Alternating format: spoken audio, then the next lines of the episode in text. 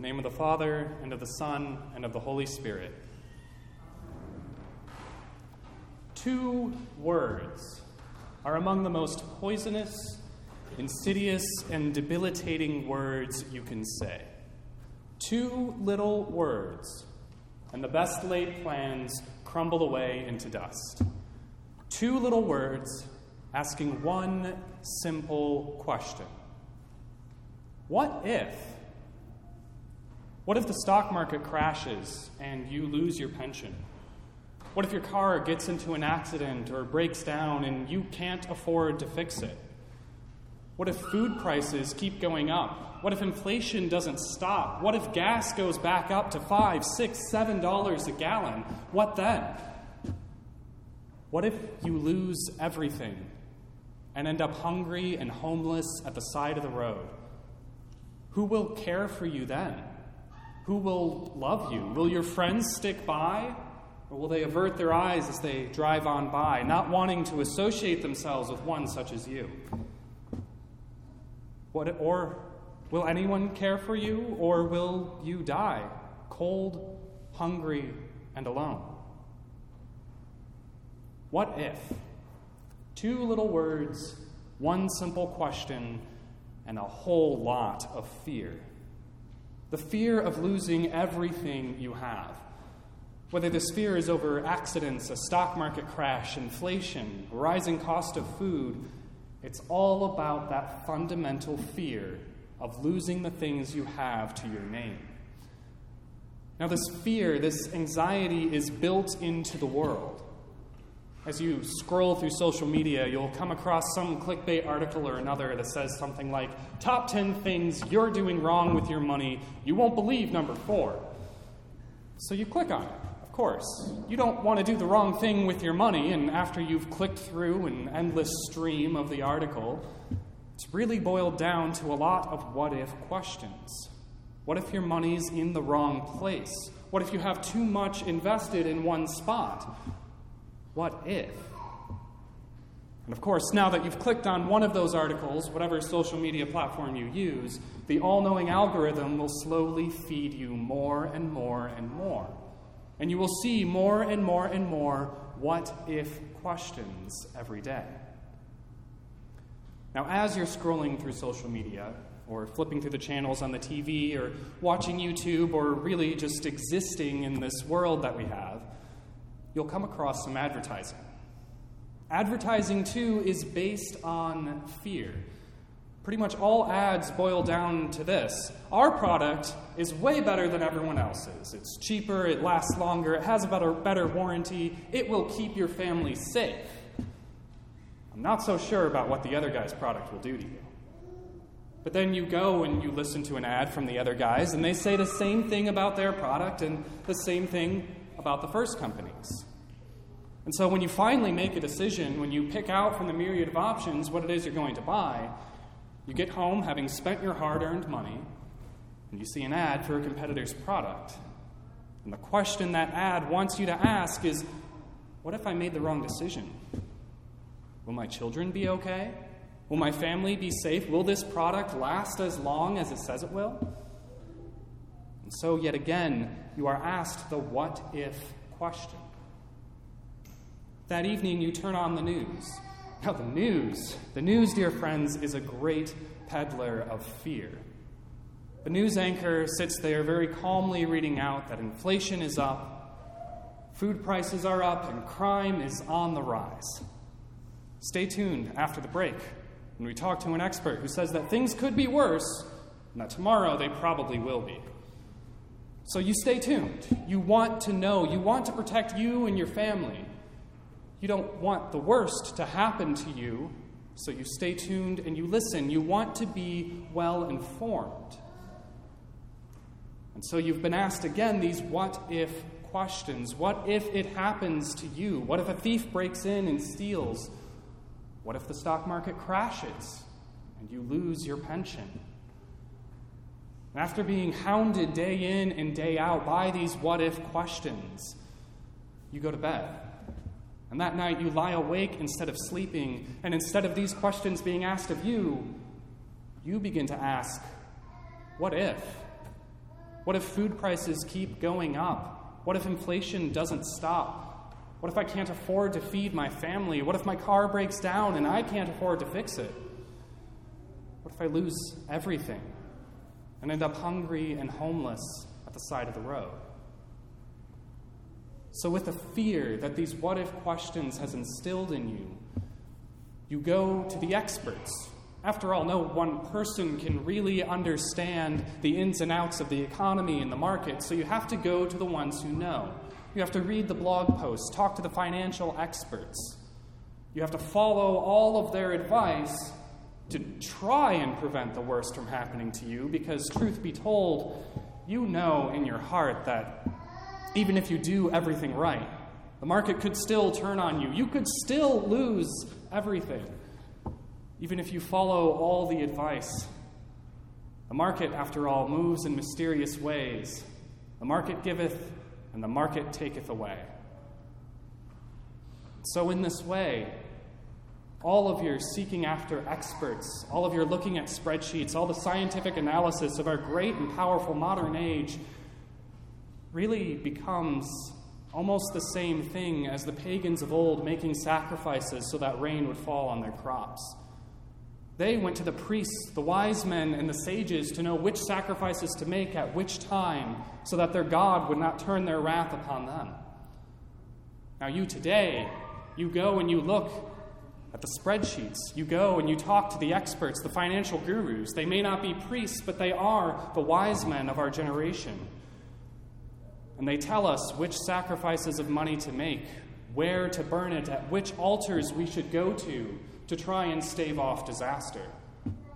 The pagans made sacrifices for rain. You make sacrifices for a windfall. And before you even realize it, the market has indeed become your God. Soon, work has become the object of your worship. Investment portfolios have become your scripture. Read the Bible, go to church. Who has time for that? Don't you know? Time is money, and money, money is everything. Give to someone who needs it? Why would I do that? The market has already decreed they shouldn't have, and I should. And besides, if I give them money, I'm going to have less for myself. I need to keep a tight fist around my money bag because I don't know what tomorrow holds. And in just such a way, Satan has snatched the souls of many. Beware the what if question, dear Christians. It is exactly this danger and this question that Jesus had in mind when he said to his disciples, Therefore I tell you, do not be anxious about your life, what you will eat, nor about your body, what you will put on. For life is more than food, and the body more than clothing. Now, if Jesus had stopped there, it really would sound like a meaningless platitude, not a real answer to someone struggling with these what if questions. It really sounds like something you'd read the, on the back of a self help book in the bottom of the bin at Goodwill. It's not helpful. What? I'm worrying, so I should just stop? But Jesus doesn't stop there, he keeps going. Consider the ravens. They neither sow nor reap they have neither storehouse nor barn, and yet God feeds them. Of how much more value are you than the birds? And which of you, by being anxious, can add a single hour to his span of life? If then you are not able to do as small a thing as that, why are you anxious about the rest? All of these worries and what if questions don't actually do anything. All these sacrifices to the false god of the market don't matter. And you know this. You know this on a fundamental level. You know the market can still turn on those who have made all the right decisions. So why do you still worry? Ultimately, you worry because these things are outside of your control. You look to yourself for power. You're a good American. You want to pull yourself up by your bootstraps. Drag yourself from rags to riches by the sweat of your own brow, just by the virtue of hard work. But that's not the gospel that Jesus is preaching today. Consider the lilies, how they grow. They neither toil nor spin, yet I tell you, Even Solomon, in all his glory, was not arrayed like one of these. But if God so clothes the grass, which is alive in the field today and tomorrow is thrown into the oven, how much more will he clothe you, O you of little faith? How much more, dear Christians? How much more indeed? God takes care of you. In the midst of your fear, in the midst of your doubting, in the midst of your little faith, God takes care of you. Unlike the self help book, God actually answers your what if questions. What if I lose everything, you say? God says, I will take care of you. I will take care of everything that you need for this body and life. So Jesus goes on and says, And do not seek what you are to eat and what you are to drink, nor be worried. For all the nations of the world seek after these things, and your Father knows that you need them. Instead, seek his kingdom, and these things will be added to you. Security in this world is no security at all. Advertising promises safety, but those promises are false. There are no guarantees. If you read the fine print, you know that to be true. And unlike the market, which is a cold and uncaring false God, our God is our heavenly Father. Our God cares. He will give you what it is that you need. Now, if you have children, you know that the father's idea of what the child needs is not the same as the child's idea of what the child needs. Ice cream for dinner is almost always a very bad idea, but you're going to have a really hard time convincing your six year old of, of, that. And it's the same way with God. God is our Heavenly Father, and He will take care of us. He will give us what we need, not necessarily what it is we want. God took care of Israel during their wanderings in the wilderness. They had complaint after complaint about the manna and the quail that He gave them. So maybe those what ifs do come true. Maybe the market crashes and you lose your pension. Maybe your car breaks down. Maybe food and gas and all the cost of living prices just keep going up and up and up. But God will take care of you. Your Father will take care of you. He takes care of the birds and the lilies of the field. How much more will He take care of you? He promises to take care of all of your bodily needs. But he also promises much more than that. He promises to take care of your soul. What shall you eat? What shall you drink? Earthly food and drink, certainly. But Jesus answers that question for you eternally when he says, Take, eat, this is my body. Take, drink, this is my blood, given and shed for you for the forgiveness of sins. What shall you wear? God promises he will provide you with clothing but eternally, he promises, You will re- wear my robe of righteousness that I gave you in baptism. God's care for us is eternal. And so, on your last day, on the day of your death, when you've eaten your last food, drank your last drink, and your flesh grows cold as your soul departs, on that very day, you will be well fed and warm for your soul was nourished on the true food and drink that Jesus gave, and it will be wrapped in the warm robe of Christ's righteousness that he gave you in your baptism. God's care for you isn't just from cradle to grave, He cares for you from conception into eternity. And so that's why Jesus says, Fear not, little flock, for it is your Father's good pleasure to give you the kingdom. Sell your possessions and give to the needy. Provide yourselves with money bags that do not grow old, with a treasure in the heavens that does not fail, where no thief approaches and no moth destroys. God works through people. Often, when He provides us with all we need for this body and life, He does so through the hands of others. So, if you see someone in need, help them. God will use your hands to do his fatherly work. Though your hands may be unworthy, God will still use them. You don't have to be afraid that you're going to have less by giving away to another person, for God promises to take care of you. So fear not, little flock. Your treasure is fast and secure in the heavens with God, your Father. No thief, moth, or devil will break in, destroy, or snatch your heavenly treasures away from his hands, for God's promises to eternity are sure. Amen. Now may the peace of God, which passes all human understanding, guard and keep our hearts and minds in Christ Jesus. Amen. We rise to confess our faith in the words of the Nicene Creed.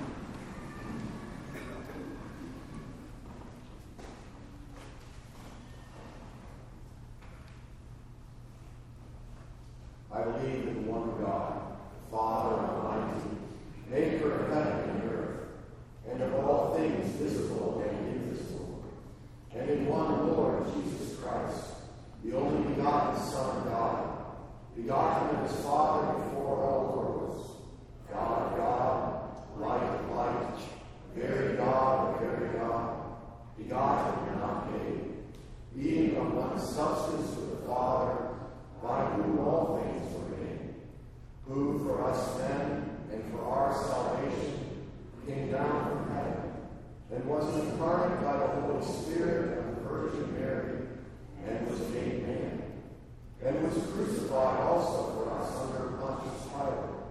He suffered and was buried, and the third day he rose again according to the Scriptures, and ascended into heaven, and sits at the right hand of the Father. And he will come again with glory to judge both the living and the dead, whose kingdom will have no end. And I believe in the Holy Spirit, the Lord and giver of life, who proceeds from the Father and the Son, who with the Father and the Son together is worshipped and glorified, who spoke by the prophets. And I believe one holy Christian and apostolic church. I acknowledge one baptism for remission of sins, and I look for the resurrection of the dead and the life of the world to come.